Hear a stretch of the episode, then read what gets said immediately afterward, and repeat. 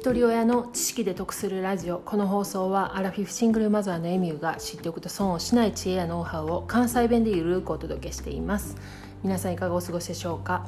え今日は音声配信のハッシュタグの便利な使い方についてお話したいと思います。皆さんハッシュタグというのはご存知だと思うんですけれども音楽によく出てくるシャープのような記号あの井戸の「い」のような記号ですね。これをハッシュマークというんですけれどもこのハッシュマークの後ろにワード単語を入れたものをハッシュタグと言います。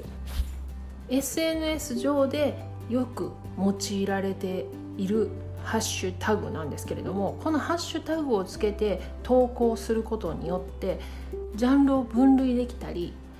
またそのハッシュタグをつけたワードを検索した時に同じハッシュタグばかりが検索にヒットするので目的の投稿を探しやすいんですね。例えばインスタグラムでクリスマスケーキを投稿する際に「ハッシュタグクリスマスケーキ」で投稿するとクリスマスケーキの画像を探してる人は「ハッシュタグクリスマスケーキ」で検索することによってそのクリスマスケーキの画像ばかりがずらずらっと並ぶのでその目的のその関連した投稿を探しやすくなるんですね。で音声配信もハッシュタグっていうのを皆さんつけてらっしゃいますしまたハッシュタグで検索することもできるんですよねただプラットフォームによってその仕様が若干異なるので使い方が変わってくるんですけれども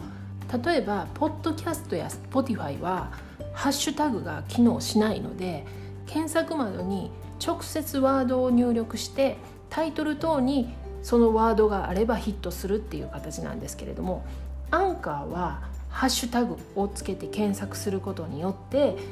その投稿のハッシュタグっていうのはある程度集まります。あとスタンド FM の場合は検索窓の下に通常の放送なのかライブ放送なのかそのハッシュタグを検索するのかっていうふうに全部ボタンが分かれてるのでハッシュタグが一番使いやすいプラットフォームになると思います。そこで私が今回そのハッシュタグを使った方法っていうのは例えば「ハッシュタグ老化現象」で検索するとあらゆるパーソナリティの方が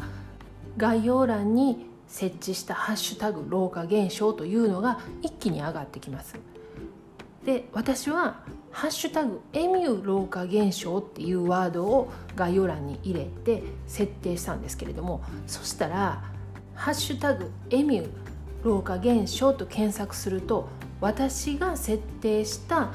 放送しか上がってこないようになるんですね。でそのハッシュタグのワードは検索窓からも検索できますし例えば私が概要欄に設定しているエミュー老化現象を手でタップしてもらうだけでその私の老化現象の放送ばかりがつらつらつらっと並んでくれます。でそれで何ができるかというと老化現象についての配信した放送の最後に案内ができるんですよね。老化現象について今日は配信しました。過去にも老化現象についてたくさん配信しています。概要欄の「ハッシュタグエミュー老化現象」のところをタップしてください。そしたら過去に老化現象について配信した回が一覧で並びます。そこから気になった放送があれば合わせて聞いてみてくださいっていうことができるんですよね。でまだ全部の放送に対してハッシュタグをつけてないんですけれども今日の段階でできてるのがね、えーと、ハッシュタグ音声配信。これは音声配信についてお話ししてる回ばかりをまとめました。あとハッシュタグ老化現象。これは数えると過去33回老化現象についてお話ししています。